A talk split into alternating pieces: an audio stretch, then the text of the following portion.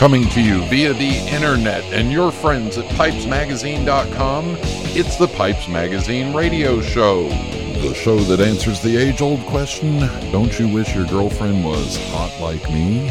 Don't you? Now, I invite you to sit back, relax, the smoking lamp is lit. Here's your host, Brian Levine. Welcome, welcome, welcome to the Pipes Magazine radio show. Yes, the sometimes irreverent, sometimes educational, but always entertaining weekly pipe smoking broadcast. And I'm your host, Brian Levine, coming to you again for another hour of fun filled uh, pipe stuff. Well, maybe not so much fun filled. We'll find out. Um, in pipe parts, I'm going to do a review, a tale of two blends, and you'll have to hang out for that. My guest tonight is uh, pipe maker and uh, aeronautics engineer Adam Bybee. I know those two just seem to go right together, don't they? And then we'll have uh, music from a past guest, mailbag, and a rave. All that coming up on this week's episode of the Pipes Magazine radio show. And I am happy to report that uh, daughter is doing uh, doing good in Korea. We uh, chat with her daily, and uh, you know, again, it's just amazing to think that you know FaceTime and uh, Facebook Messenger and all that stuff, and we have all these uh, free ways to uh, communicate back and forth, and it's uh, it's really cool. Um, and, I, and so far, she has not had a chance to make it to a tobacco shop yet, so we'll find out. Um, anyway, I don't know if there's uh, eh, there's a little bit of a pipe smoking culture in in Seoul, but not much. Um, I hope everybody had a uh, had a, uh good first part of uh, mem- well, I guess Memorial Day weekend, first part of the summer. And as we kick off the summer, like I usually do, I opened up my first tin of uh, McCranie's Red Ribbon for the summer. This one is from the uh, Prime 2008 crop, canned in 2012 and I'm enjoying it for breakfast. And yeah, that'll uh, that'll be my breakfast bowl until uh, well, with that pipe in particular, I get uh, I get a lot of bowls out of it because it's like a group two, group three, and again, it's like 35 minutes in the morning with my first cup of coffee. Wondering if any of you have any other, uh, have you developed any summertime traditions or does your uh, tobacco taste change because of the weather? Let me know. All right, and uh, it's enough rambling for now. Let's get the show going. So everybody, sit back, relax, fire up a bowl. Thank you all for tuning in, and here we go.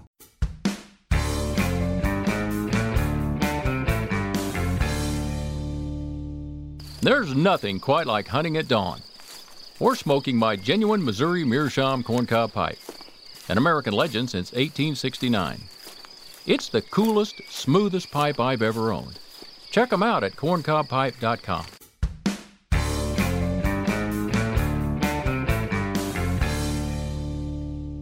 And we are back, and as I mentioned, a tale of two tobaccos. So this goes back a while ago. Uh, I got a request for Bayou Morning, uh, Bayou Morning Flake and Bayou Morning from Cornell and Deal. So these are uh, two tobaccos reported to be identical and just come in different forms. Now, let me back up and tell you uh, the description on tobaccoreviews.com of Bayou Morning is this Virginia blend is composed of red and bright Virginias and 25% Louisiana Perique.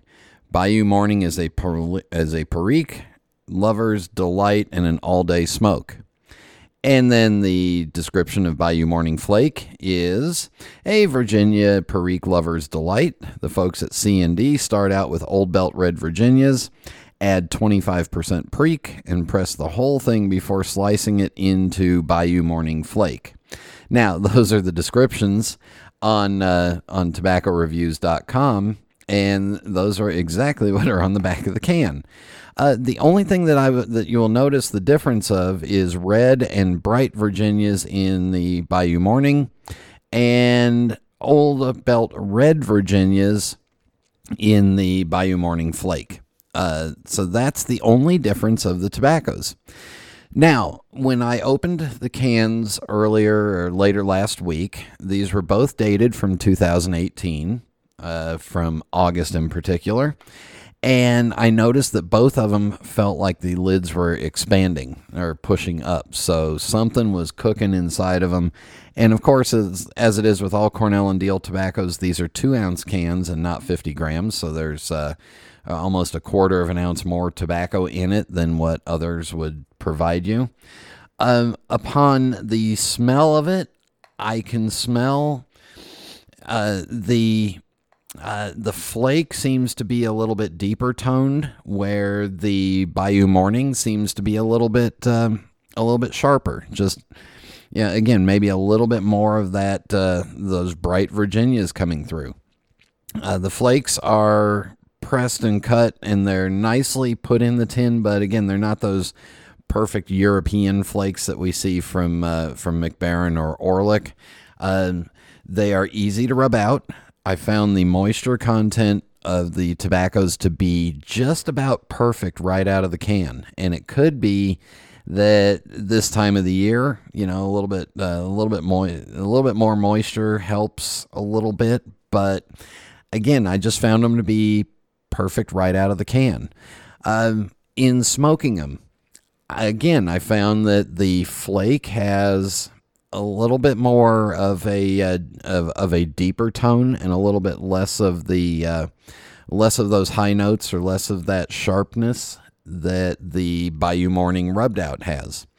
Now, I'm pretty sure that with these that the Bayou Morning regular was never pressed into a cake. I'm pretty sure it's just a blend that was put together and that sharpness is probably because uh, is probably due to first of all the bright Virginias, but again the pressing that goes on in Bayou Morning Flake takes a little bit of the sharpness out.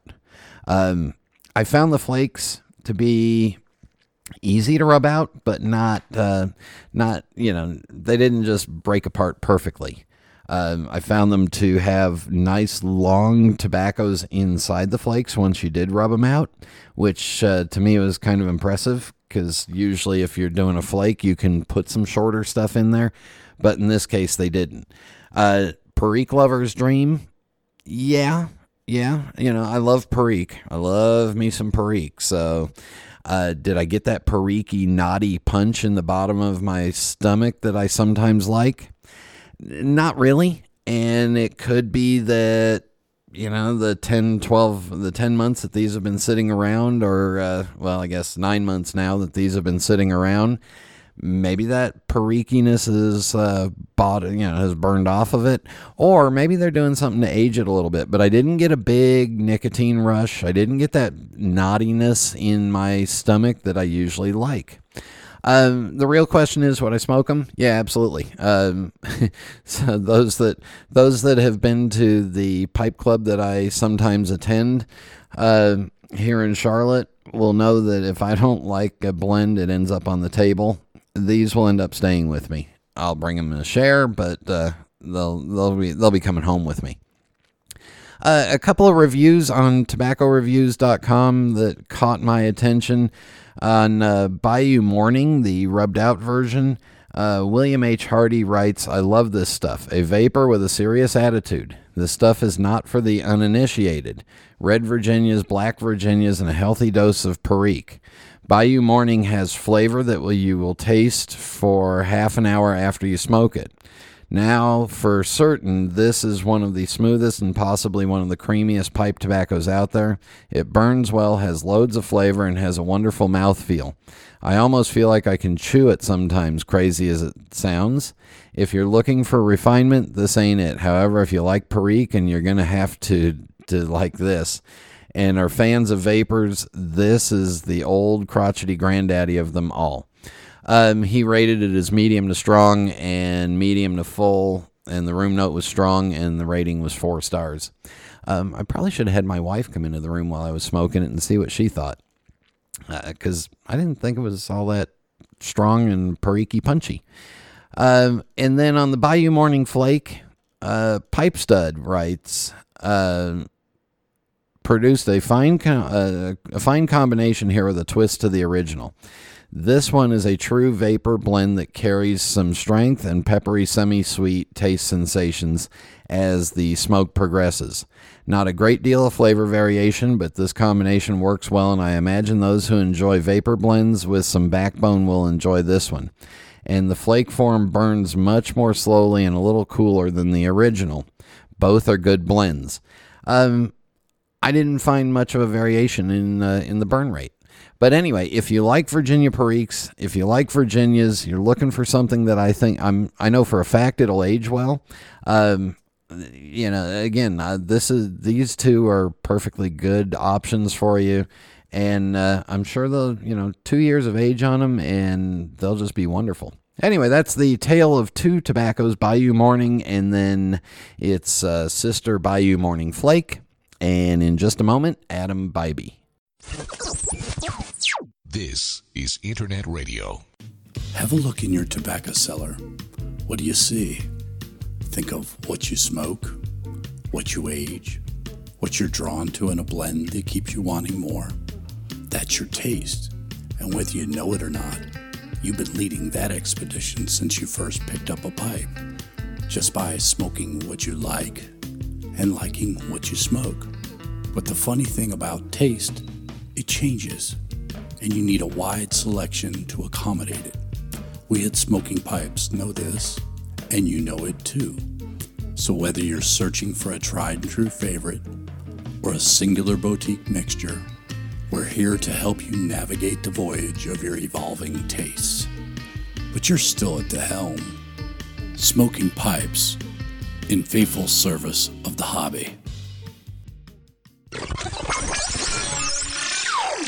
We're back on the Pipes Magazine radio show, and joining us from, uh, I guess we'll have to find out what part of the mitten you're in. The the Great Mitten of Michigan is uh, one of them. Uh, one of them young guys, and uh, young guy pipe smoker, pipe maker, Adam Bybee. Welcome to the Pipes Magazine radio show. Uh, thank you, Brian. It's really an honor to be on here. I appreciate it. Yeah, so I, I saw your pipes quickly in Chicago. I saw some pictures of them, and I said, you know what? All right, let's get to know the guy. So, uh, where where did you grow up? Uh, so I grew up in Grand Rapids, Michigan area, sort sort of over uh, the west side of the state. So on the on the mitten, that would be over to the left hand side, uh, and and that's part of the uh, I guess there's kind of like a there there's like a, a cadre of young pipe smokers in that whole area. Uh, yeah, that's what uh, that's what I'm told. That's what I found out. Um, you know, didn't uh, didn't certainly plan it that way, but yeah, kind of uh, uh, fell into a little community there, which was which was great. so, what were you uh, what were you doing when you first started smoking a pipe? Well, um, during the college time frame, I I first started by uh, smoking a cigar. I think um, just kind of on a whim one day after like a long week or of exams or something like that. I kind of thought like, well, what's what's the most stereotypical way that you could celebrate something? So I uh, I went down to the, uh, local liquor store. I think I, I picked up a bottle of scotch and uh, the closest cigar I could find to me, uh, which was I don't even know what it was. It was something in a wrapper. Um, and uh, spent the afternoon uh, on the deck of my uh, my little apartment um, in college, just uh, having some whiskey and smoking a cigar. Uh, it was actually freezing cold outside, so I didn't stay out for too long. But um, but yeah, I guess it, it was a positive enough experience, despite all that, that I uh, uh, learned that I actually enjoyed good quality tobacco and and uh, kind of went on from there.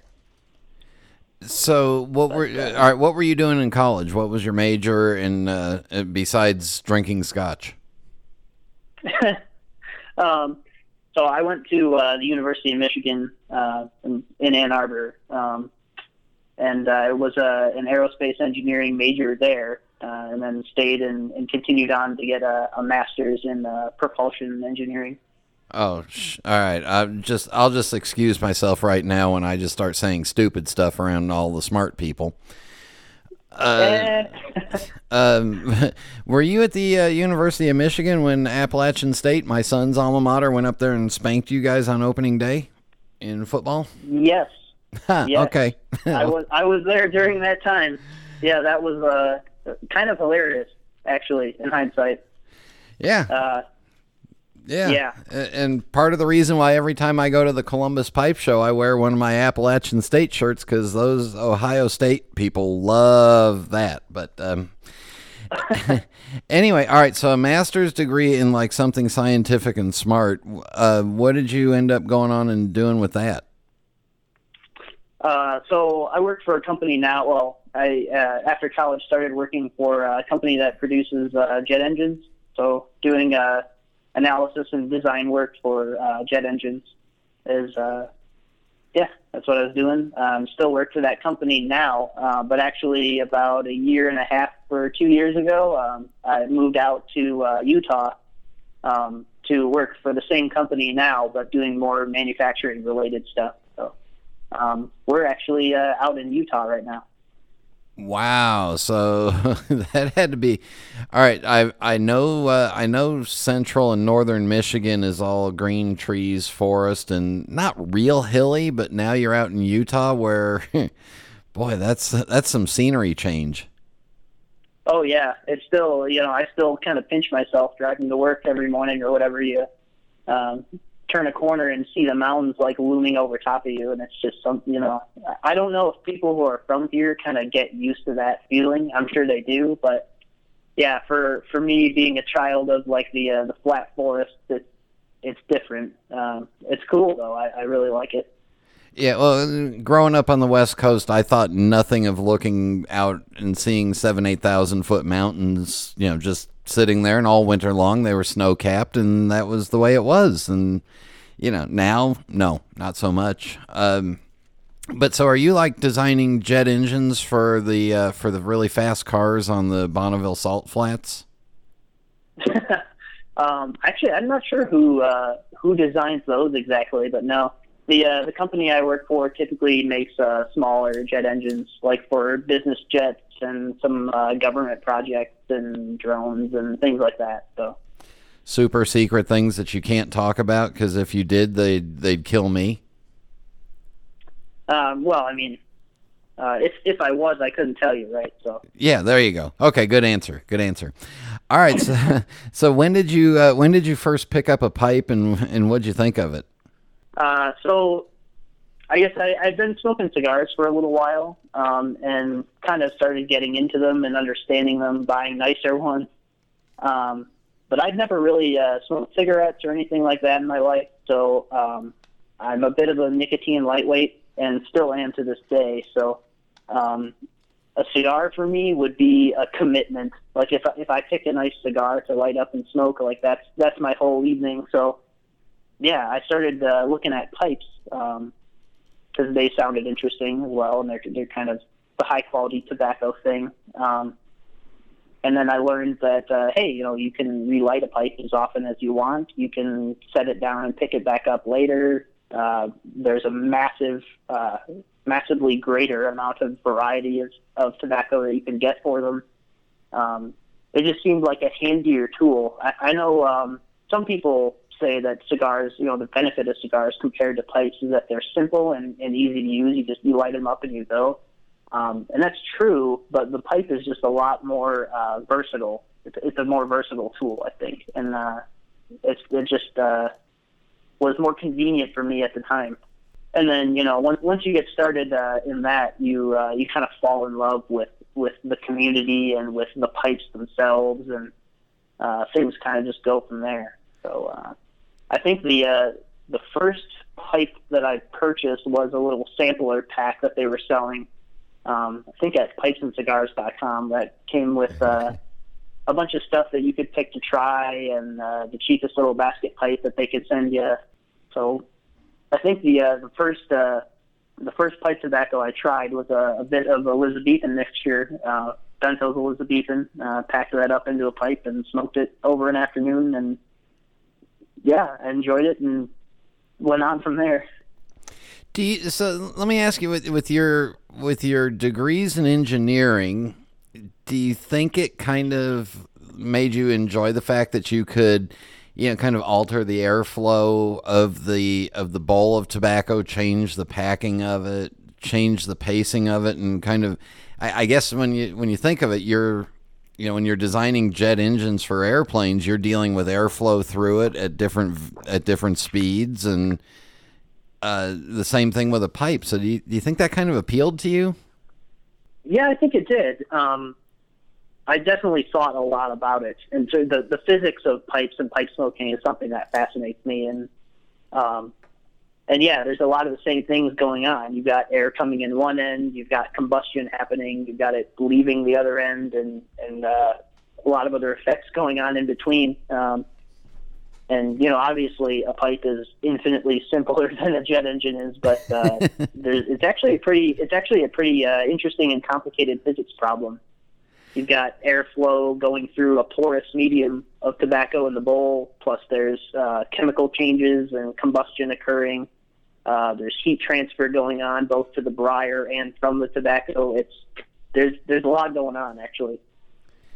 so that would make yeah it would make perfect sense why you why you kind of like it and then at the same time it's very archaic in comparison to uh, jet engine air travel so it's uh it's almost the polar opposite of what you're doing for work Yeah, and that's very true. I, I think that's part of uh, one of the things that appeals to me too in pipe making is that you know I you can think about the physics going on, but um, and it's interesting, but you know uh, as we said, it's the pipe itself is actually a very simple tool. It's it's two holes that are connected together. That's that you know with enough material around it to to keep everything in.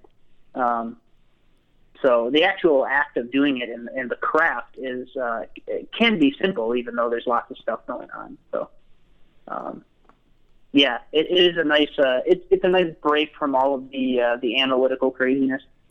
Yeah, and and I would imagine you design all this stuff and test everything on computers and there's really not much computer design when it comes to a pipe Uh, no, not at all. Yeah, it, it is. Uh, yeah, that is one thing I do love about uh, about being out and working on pipes is that there's definitely no computers involved. It's just uh, it's you and your mind and maybe you know a notepad in your hands, and that's that's what you've got. You you don't have to rely on servers and screens and all this other stuff that can and do, do go wrong every day. So. yeah, and if a pipe burns out, a plane doesn't crash. Yeah, yeah, yeah. You know, there's there's that part of it too. so, yeah, there's a lot of uh, there's a lot of red tape on the obviously on the uh, the airplane side of things. But yeah, if uh, if I'm turning a bowl on the lathe or something like that, and something slips or it explodes, then well, you know, you grab another one, and uh, yeah, yeah. D- Engine falls off airplane. Eh, you got a few little reports and some issues to deal with afterwards, and oh yeah, just just the paperwork is man, you wouldn't believe. yeah, let alone the cleanup of the human wreckage. Um, we're gonna, we're going to take a break right here. When we come back, we'll talk about pipe making and pipe shows. So stay with us. We'll be back in just a minute.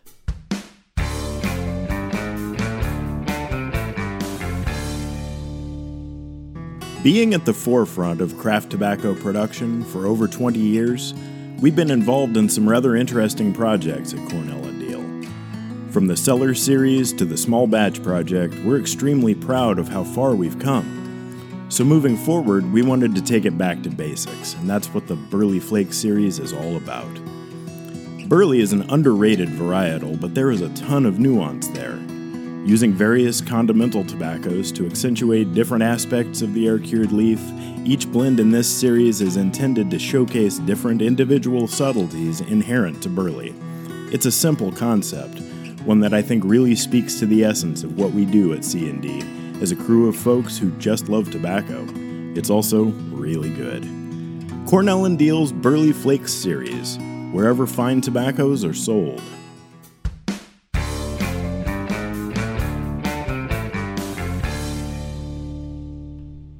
We are back on the Pipes Magazine radio show, visiting with uh, pipe maker and jet airplane maker. Uh, that doesn't seem to fit together, but uh, it it works. Uh, with Adam Bybee, and all right, Adam, when did you? Where did the idea for you to make a pipe come to you? I mean, you're. I, I'm guessing you're. You know, you're studying aerospace stuff. Obviously, you want to work with wood. That makes perfect sense. uh, yeah, I, I guess um, this, this might be a fairly familiar story. Uh, but you know, you you start smoking a pipe and then you enjoy it a lot. You get you get new tobacco, and uh, so eventually you say like, hey, you know, I'm enjoying this. I wonder what a nicer pipe would smoke like, or you know, um, you you look online, you see wow, there's a lot of gorgeous pipes out there. Um, you know, I, I wonder uh, I wonder what those cost. so I, I do recall uh, one particular weekend where uh, I was thinking about, you know, if I had to buy uh, like a really nice quality pipe, what would I want it to be, or what would I want it to look like? Um, uh, and I was really interested in like uh, kind of bent Dublin shapes um, at the time, and uh, so I was looking around online, and I found I found one uh, that I thought was just beautiful. Just the grain work was amazing. It had a nice swooping curve to it, and that, like a uh, really obviously beautifully made stem. Um, so I was uh, did some more research into it and like uh, who all right so who who makes these? Who makes pipes like this? It's like, like it sounds uh looks like some guy named Tom from from Denmark made it. I don't know. Let's let's look into that. How much does that cost? Oh oh boy. Uh, yeah. So somehow that uh, parlayed into um, you know, getting me thinking like, all right, if I want a pipe of a particular shape and size, and and and I want to, uh, you know, have a particular form factor of it, um, you know, maybe I can try to make my own. That that shouldn't be too hard, right? yeah, easy. But uh, yeah. Anyway, so I uh, I uh, that day ordered a um, a pipe kit, um, and hadn't really thought it through yet. Uh, I didn't really own any tools to speak of, um, and I had never really worked with my hands. Um, I, I don't come from a background of um, people who are machinists or woodworkers or anything like that, so I was kind of uh, going into a blind alley, at least to start with. Um, but. yeah, so dive right in. It's going to be easy, cheap, and you can just get a block of wood and a knife and make it, right? Yeah, yeah, something like that uh, I think I, so. For that first uh, pipe kit, I think I had a uh, I had a Dremel tool set that had a few little tiny micro sanding discs, uh, and then I also had like a whittling knife and like some files, and uh, that was about all I could scrounge. Um, and that took a huge amount of time. You know, briar is really hard material. You know. yeah. yeah. So cost you a lot yeah. of little Dremel bits, didn't it? Uh, yeah, yeah, I burned through a whole bunch of them. Um, and uh, I also made the mistake of having it set up uh, just in our guest bedroom in our apartment at the time. Uh, so I had a Dremel set up on the table and was just sawing on a block of wood and just kind of covered that whole bedroom. Uh, I'm sure in sawdust and, and all a bunch of other crap. So, um, yeah, so that was a bad idea. Um, but then after that experience, uh, I kind of you know, I, I liked it enough. Uh, I went back online and started actually looking like, okay, that took a long time. That was difficult. Uh, how do people actually do this?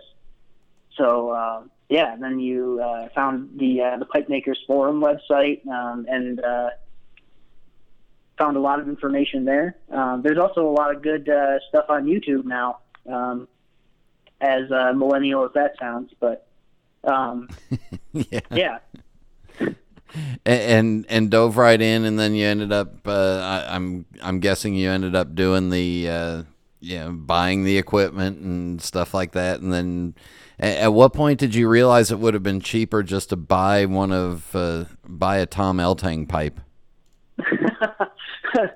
Uh, I, I think I've uh, I've done my best not to try to go back and add it all up to to make that realization. But uh, hey. Uh, so, how long ago was this? Um, that was, mm, I think, three or four years ago. Three years ago. All right. So are you still back in uh, in Michigan amongst the? Uh, I mean, there's a I I call them the Michigan pipe smoking mafia because they're all kind of around Grand Rapids, and it's uh, it's a very active group. Uh, yeah, yeah, it is totally. Um, yeah, I remember that was kind of an interesting uh, uh, how that how I got to know those guys as well. An interesting story. Um, I was hanging out at my in-laws' house um, in in Grand Rapids, um, and uh, there was just a whole bunch of family events and stuff going on at the time. Um, and this was a little while after I'd started getting into pipes, um, and I had been looking for estate pipes as well. I, I do like to to go through and find some neat estate pipes of different kinds that I like and, and clean them up and stuff like that. Um, so I was looking around to see if there were any pipe shops in the area because uh, I w- I wasn't familiar. Um, so I went on Google and, and checked out, and it turns out that there was a pipe shop that was about two blocks away uh, from my in-laws' house. uh, so I hopped in the car and uh, and drove over there. Um, not expecting what it would be, not not knowing really even if it was just you know one of those quote unquote tobacco shops. Um, hopped out of the car and went in there um, and actually saw a, a, a guy in there who was working at the store um, that I knew from high school um, that I hadn't expected to see. Um, the store, by the way, was uh, Indian River Tobacco Traders, which is where the uh, the home of the uh, the Furniture City Pipe Society is. Yep. So yeah, so I went in there and they just kind of there were uh, I believe there were a few of the club members in addition to uh, to Eric um, was the manager of the store there, um, and just met them and hung out for longer than I had planned. I was just going to go in there and grab some stuff and, and head back, but then uh, I ended up uh, buying a, a really nice uh, Sasieni estate pipe from Eric that I still love. It's still one of my favorite pipes. Uh, and then got invited back to Pipe Club stuff and, and met a whole bunch of those guys, and that was kind of kind of how that started. Did they kind of encourage you to get into pipe making or try making a pipe yourself? Um, yeah, I think they did a little bit. I, I can't remember whether this was before or after I had, I had started uh, buying a few kits and and uh, trying stuff out. Um, but yeah, there's a one of the uh, the members of the pipe club over there is uh, Robbie from Robbie's Pipes, um, and he was actually a, a, really big help to me starting out too. Um, the first few pipes that I made, uh, where I actually got rod stock and a, in a block of briar and, and cut it all and fit it all together. Um, I brought it in uh, to to one of the meetings there and, and handed it to him, and he was able to uh, to show me uh, all the ways that it was wrong which was uh, which was very helpful, and just you know all, all sorts of uh, all sorts of pointers about about everything. So, how long after and how many pipes did you try to make before you felt comfortable enough to kind of show somebody or sell a pipe to somebody?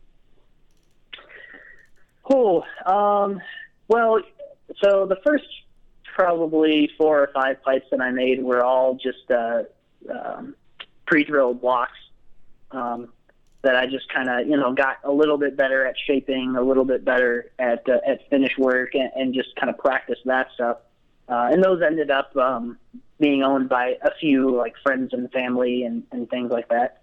Yeah. Um, but yeah, it was probably especially because I was doing things on such kind of a, a part-time basis. It, it definitely did take um, a while um, in terms of you know until I got uh, comfortable enough with the process uh, that I felt like, you know, these, these are good enough that, that this is going to be a useful tool for someone to have. Um, and most of those pipes, I guess, for the first uh, maybe year and a half or so that I was doing this, um, I moved out of the guest bedroom, and uh, in our apartment we have a little bit of uh, a uh, a walk-in storage unit kind of attached to the balcony on the outside of the apartment. That was maybe three feet wide by five or six feet long.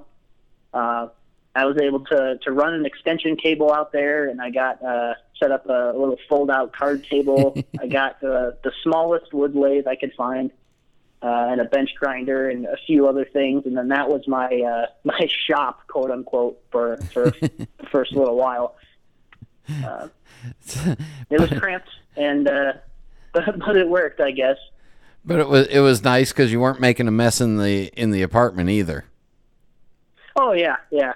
It was it was okay if I uh, covered everything with dust out there. I just uh, I just had to go through and clean that whole thing out when we moved, which was uh, a fun afternoon. So I'm looking at some of your pipes on Instagram, and that's the uh, that's you know you're young. That's where you put them. Uh, and the Instagram is Bybee B Y B E E underscore pipes, and I'm I'm guessing you had to put the underscore in there because Bybee pipes was gone. Um, I think it was. I, I don't know quite how, but somebody picked it up. Um, but I'm looking and I can and I can see some of the you know you, you've definitely got that that Danish influence and come and some of that modern yeah, some of that more modern American Danish style. Is that am, am I kind of right? Is that kind of where you're leaning towards now? um, yeah, it is. I, I think that's that's kind of uh, the sweet spot for for what I like to do. Um, I don't know if that's just always what I've been gravitating towards. It, it, it may be. Um, part of it might be um, when I was first uh, starting starting to get tooling and stuff like that to make pipes. Um, one of the uh, one of the things that I was watching at the time was a YouTube channel that um, J and J Pipes had out at the time. Yep. Um, yeah, that was when uh, um, Jared Coles and John Close were together, and they were uh, they were making pipes together in their shop.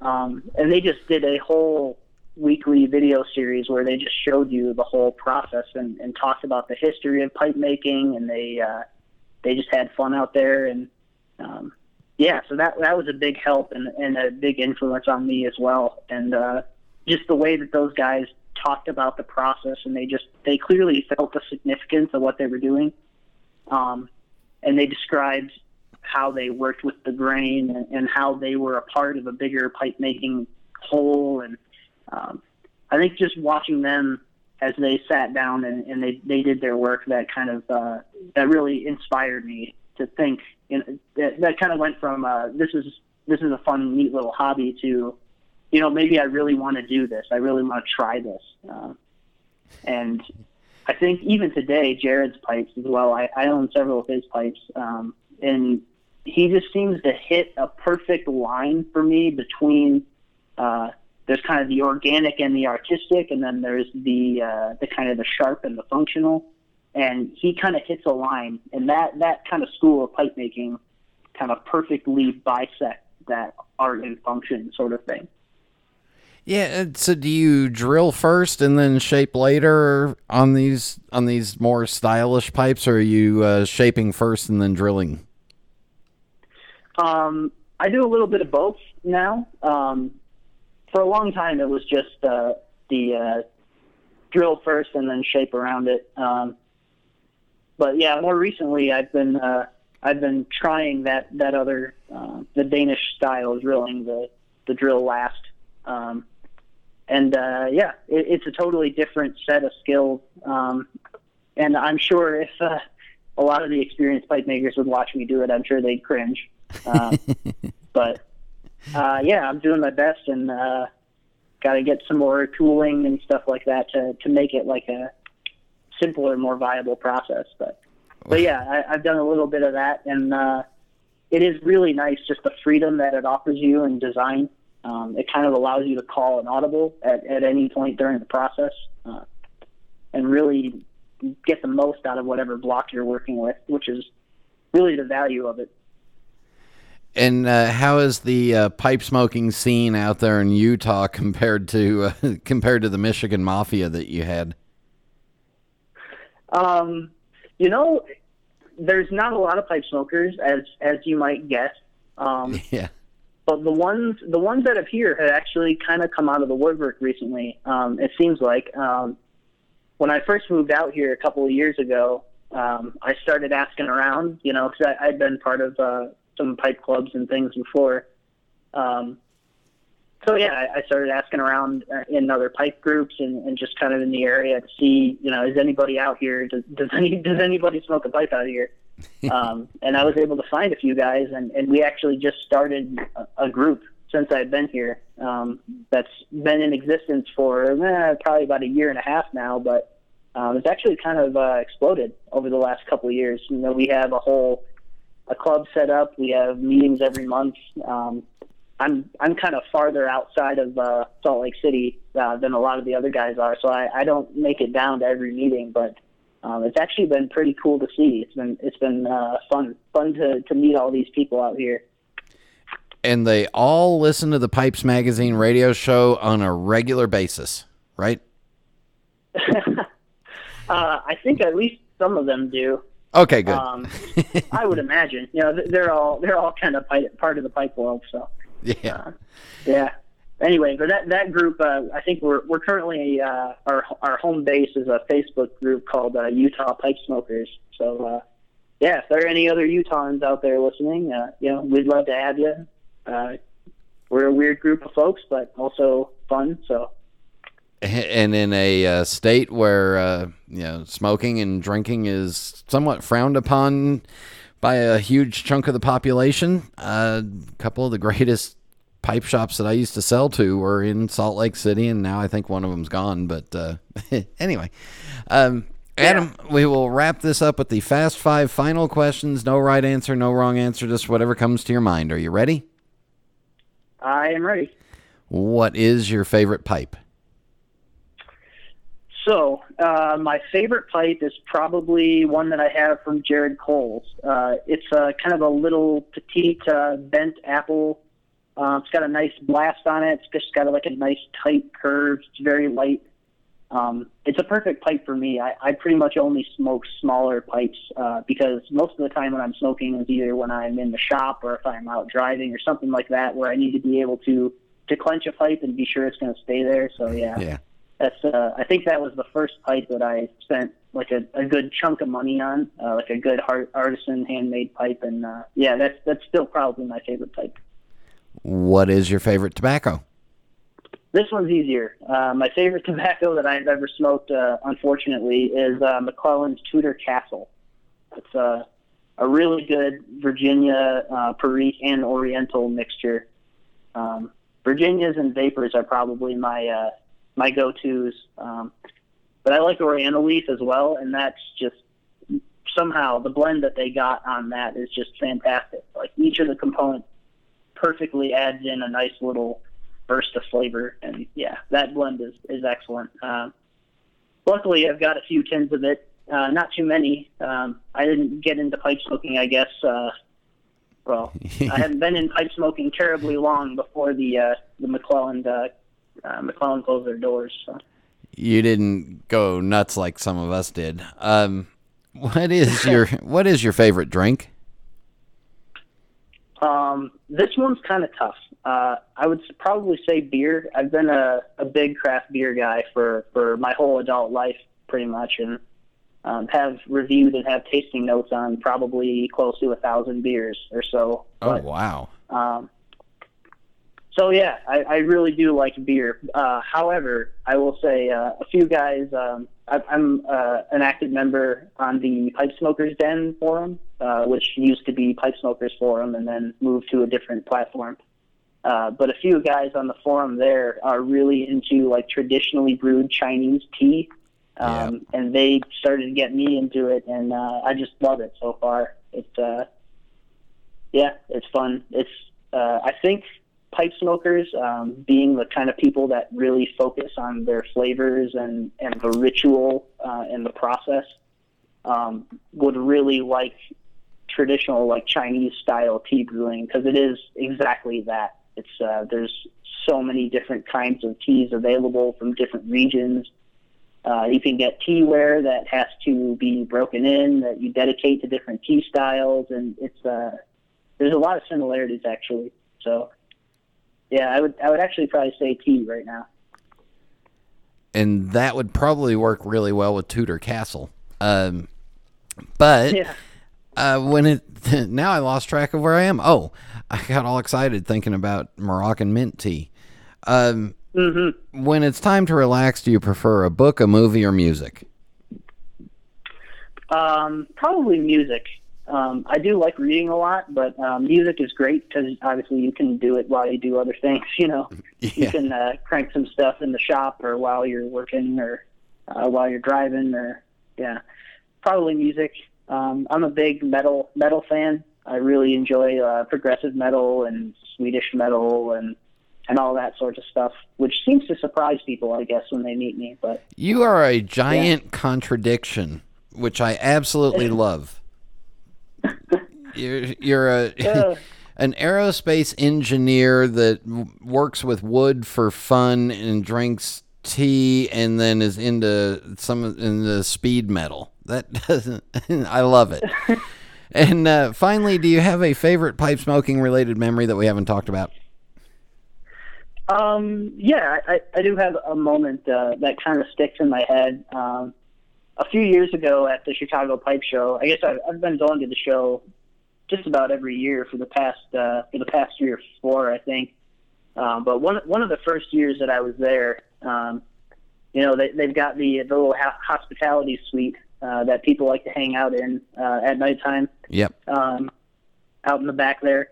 Uh, but yeah, some of the some of the forum members and the the guys that I had met from the uh, Grand Rapids Club, um, they had know, they knew that I was around at the show, and they kind of um, found me and, and brought me up there and, and kind of introduced me to a few people, and uh, and it was just crazy for for somebody. Uh, who's been around the pipe community and, and researches pipe makers and stuff like that because uh, you just you look around this room and there's all sorts of people like the the whole community is together. Um and i'm not i mean i'm not really anybody to, to any of those people because I, I had just met them. Um but it's amazing to me and this is true in every part of the pipe community really it's just how um, how little of a barrier there is. Um, just about anybody will sit down and talk to you. I remember that night uh, we were sitting out on the patio and um, some people were playing some some wonderful music. I think uh, Scott Feely and uh, Brad Pohlmann were playing some blues, and it was just uh, Yeah. it was amazing. I, I was sitting around a table with I think uh, Silver Gray, Jerry Crawford, um, and Mark Ryan. All these other, you know, all these other uh, pipe and tobacco folks, and, and I'm not I'm not anybody, but could sit there for hours and have wonderful conversations with those people, and it just uh, I don't know that that was that was a great night. It was one of those moments where you don't have to think about the past or the future or anything. You can just kind of be there, and it was uh, it was great, and that's that's why I go back every year, just because uh, it's a it's a great group of people that that makes you want to be a part of it. And uh, and I've heard, and I might have uh, I might have joined in once that there can be a pretty raucous game of Cards Against Humanity going on there late at night too.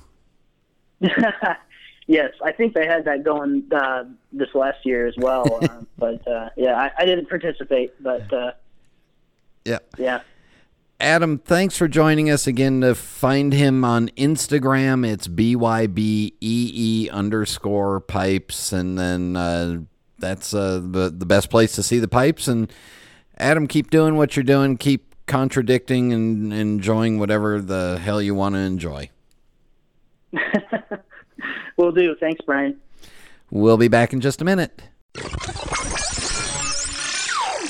A Savinelli pipe is a testament to a long legacy, fortified by well worn hands and destined to be enjoyed for generations. For over 150 years, Savinelli has been dedicated to sourcing the world's finest briar, committed to pushing the boundaries of pipe design, and devoted to the tradition of Italian pipe making. Savinelli is more than a mark. They're a way to help you make your mark, and like you, there can only be one Savinelli. This is Internet Radio. And we are back on the Pipes Magazine radio show. Check out all of Adam's pipes on the Insta Snatch or whatever that, whatever those things are. All right, I'm trying to learn how to do Instagram, and I'm trying to do it a little more frequently. So, uh, if you're on there and see me, follow me. Um, anyway, for music, uh, going back to a previous guest, Chance Whittemore, who we had on uh, at the Chicago Pipe Show, he was nice enough to bring me and gift me a CD from his band, uh, Some of One, and the album is called Strategic Overlook. And uh, I picked this song out because I like the title. It's called Fantasyland Castaway. The music may not be for everybody, but I bet Adam's going to like this. So here is uh, Chance Whittemore, guitar player, singer on uh, some of for some of one, doing Fantasyland Castaway.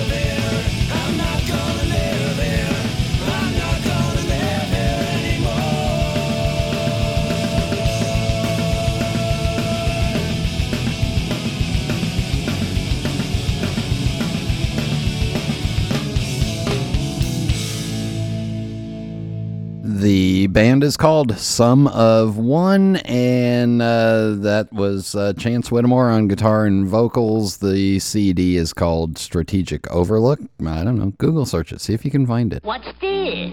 A letter for me.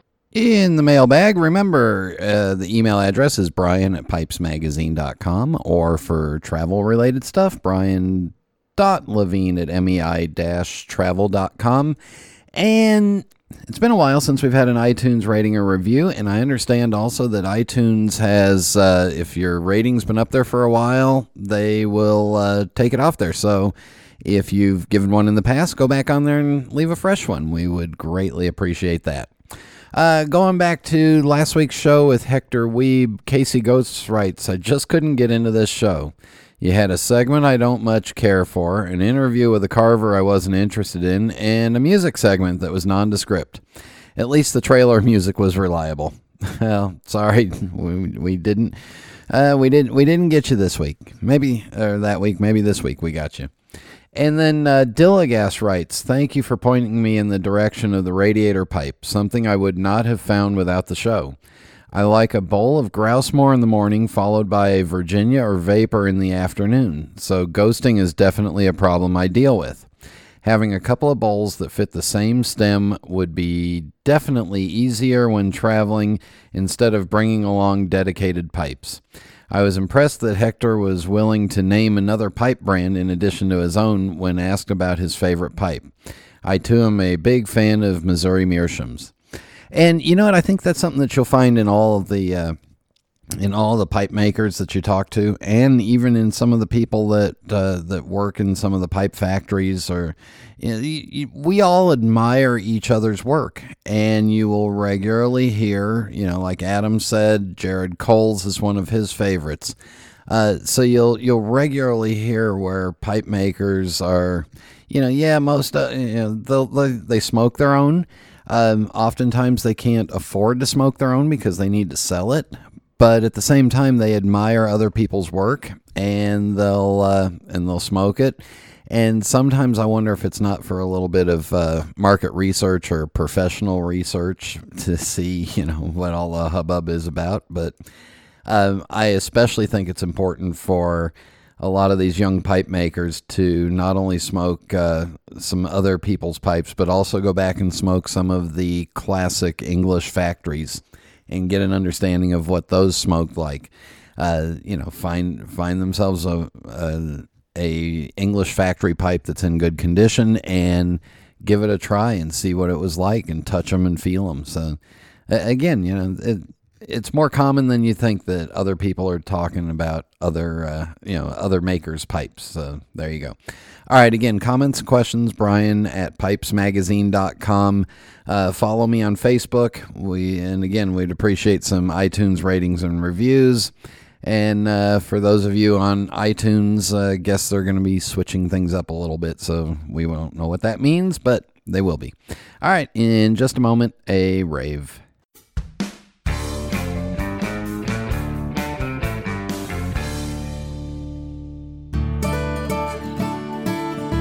This is Phil Morgan, General Manager of Missouri Meerschaum Corncob Pipes in Washington, Missouri. Our mission since 1869 has been to produce great smoking pipes that anyone can afford. We guarantee our pipes won't be your most expensive, but they just might be the ones you smoke the most. At Missouri Meerschaum Company, we don't just sell our corncob pipes, we grow them, make them, and smoke them.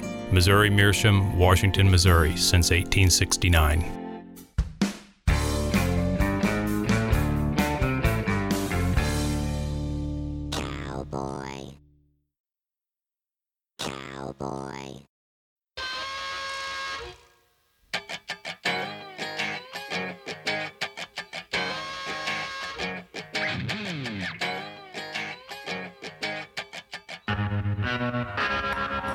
Father the Flame. Yes, the documentary about pipes is finally finished, out, done, and completed. And yours truly has seen it not once, not twice, but I've watched it three times. And on pipesmagazine.com, uh, James Foster has written a review of it.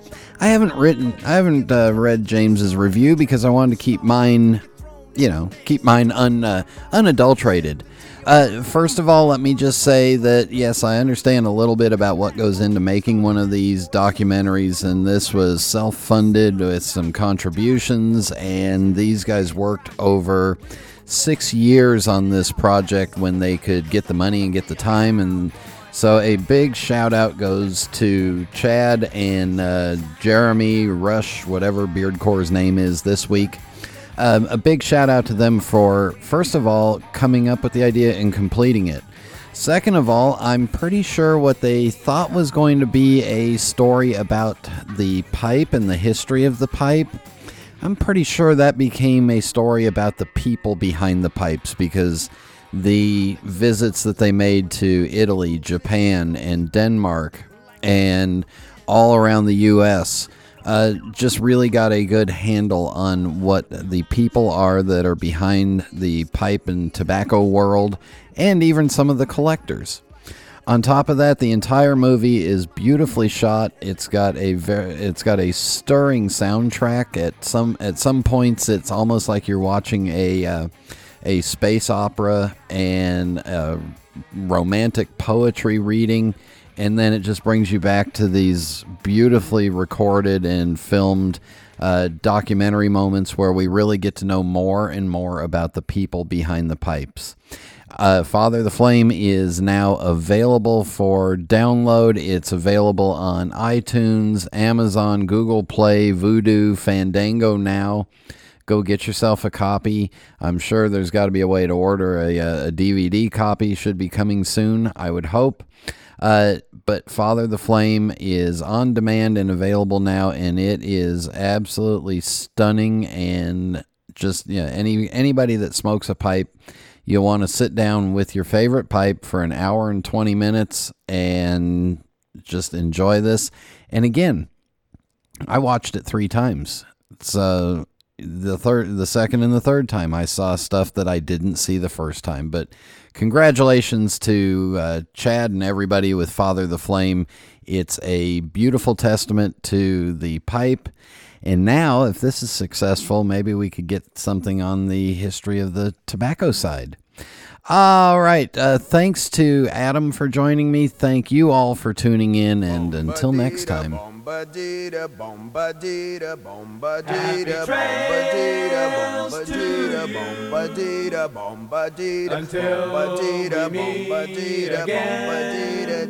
Happy trails to bombadita, He's bombadita, bombadita, bombadita. Who cares about the clouds when we're together? Just sing a song and think about sunny weather.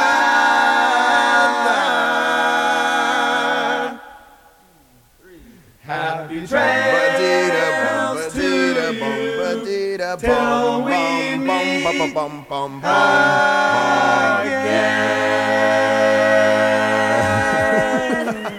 Other things very important, more than the pipes. Two daughters. Yes, this is one point, but also you know the relation with the people. This uh, because the object is uh, if is uh, without the people behind, it's nothing. Nothing, right? Yeah, you come right down to it. It's a piece of wood with two holes in it and a piece of rubber, and you're going to put some dried leaves in it and burn them.